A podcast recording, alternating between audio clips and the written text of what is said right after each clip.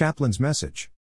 Psalm 24 verses 1 to 3 The earth is the Lord's and everything in it the world, and all who live in it, for he founded it on the seas and established it on the waters. Who may ascend the mountain of the Lord? Major Angela Isles shares Have you ever been on holidays near the beach and watched the ocean? Those four waves just kept rolling in, one after the other, it is so peaceful. You glance up into the sky and see the clouds building, and you just know there is going to be a storm. Then, with a smile on your face, you are filled with a moment of awareness of God's presence. Turning back to the car, you see your family, who you love beyond words, but they are behaving just as families behave, and suddenly your deeply spiritual moment is gobbled up as quickly as a chip is eaten by a seagull. Many a time I have questioned God how can I count myself worthy when spiritual moments can disappear so easily? On one special day, I had this exact experience, but God took me one step further.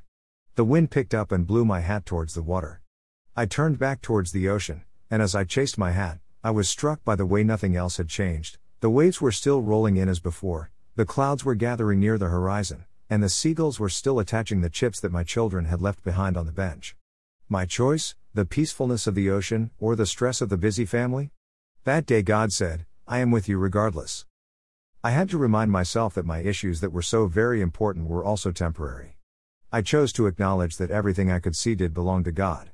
The earth is His, everything in it, and all who live in it.